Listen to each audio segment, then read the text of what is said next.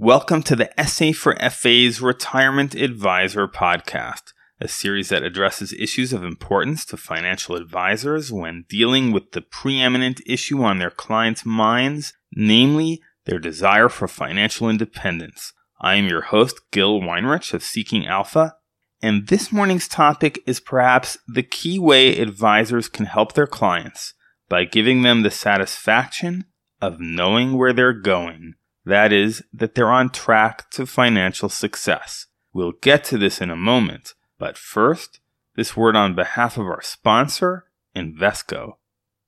The 1996 best selling book, The Millionaire Next Door, was almost 300 pages and contained lots of ideas, research, and citations, and even spawned three sequels and numerous imitators. It also spawned numerous critics, challenging this or that aspect of its methodology but its most basic premise seems undeniable, mainly that ordinary people who become wealthy, excluding celebrities with high incomes and people who inherited their wealth, are made up of those who spend less than they earned and invested the rest.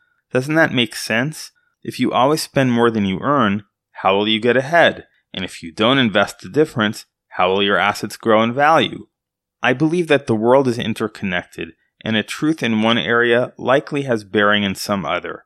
So when I saw a study from medical researchers in South Africa showing that stress, and financial stress specifically, is associated with a 13 times higher risk of heart attack, I made the inference that these were related ideas. For example, the study's authors graded levels of financial stress and psychosocial conditions in order to slice and dice risks to heart health they found the odds of myocardial infarction was 5.6 times higher in patients with moderate or severe work stress. Work stress is a killer, but that 13 fold higher probability came from patients with the highest level of financial stress, which included those with no income or who were struggling to meet basic needs. Now, most people who don't live within their means are not in this category. I'm not saying the spendthrifts out there are going to wind up in a hospital. It's a matter of degrees, and even then, nobody has demonstrated a direct connection between improvident financial management and the cardiac ward. But here's the point I think financial advisors can justly introduce in their conversations with clients.